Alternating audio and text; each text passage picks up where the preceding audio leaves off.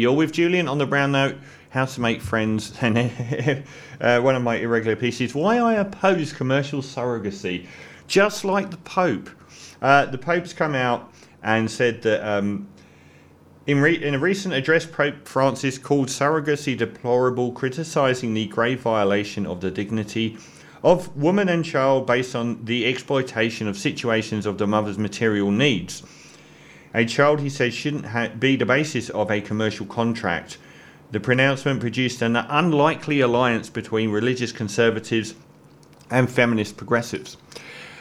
I kind of agree with the Pope. I mean, the Catholic Church has uh, never met a woman it didn't want to control. Um, it has been drag kicking and screaming through things like in the 60s, where it allowed women to use the contraceptive pill, uh, which was a, a watershed moment.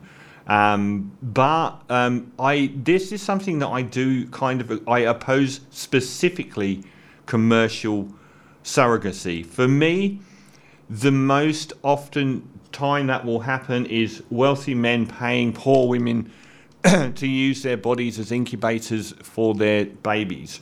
And that is far too handmaid's tale for me to actually say that I agree with it. Now, if your daughter or your sister is infertile and you want to carry their baby, you are doing one of the most wonderful things on earth.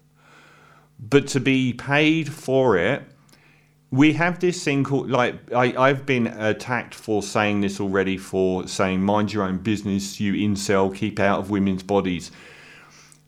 Exploitation is everyone's business.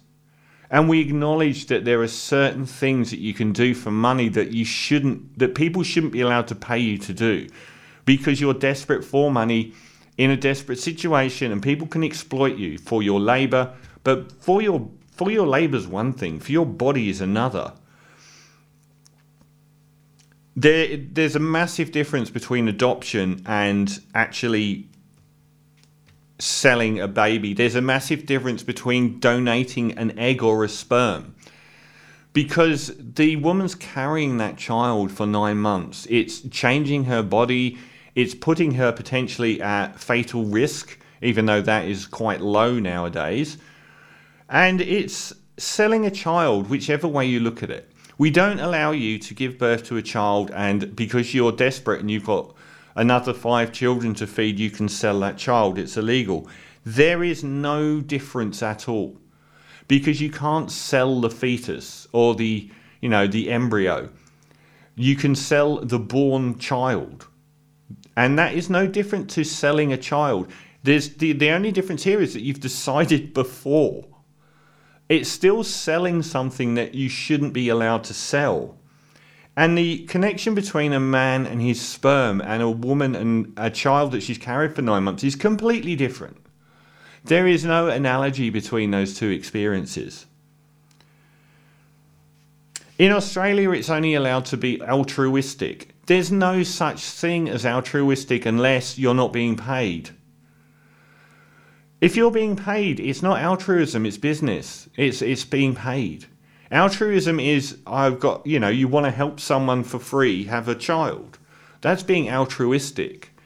If you are poor and getting paid for it, that's exploitation. And it's giving legal rights to somebody somebody else over your child. What if during the course of that pregnancy you you have this nagging doubt that the person that you're giving your child to is an awful human being? You know the the erosion of rights around surrogacy is something that will probably continue and it's also a very very grey area.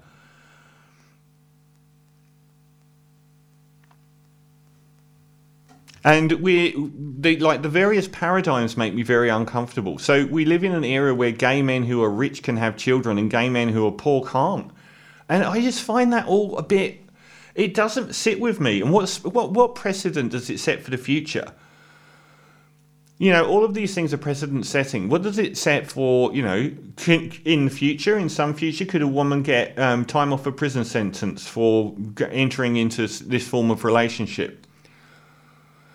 And if you think that's a ridiculous thing to say, remember in America, um, slavery is abolished unless you are in prison. And that's, I think, the 13th Amendment. It's like it's it's analogous to forced marriage, but without any of the benefits. Because they don't have to give you anything after it's happened. I just find the whole notion of a woman being an incubator for money for a rich person is so likely to lead to exploitation. Because a wealthy woman's never going to do this, is she? If she's doing it, she can say she's doing it for altruistic reasons because she might be helping out a friend. But in general, poor women will end up being incubators for money of rich people's children. And I don't agree with that.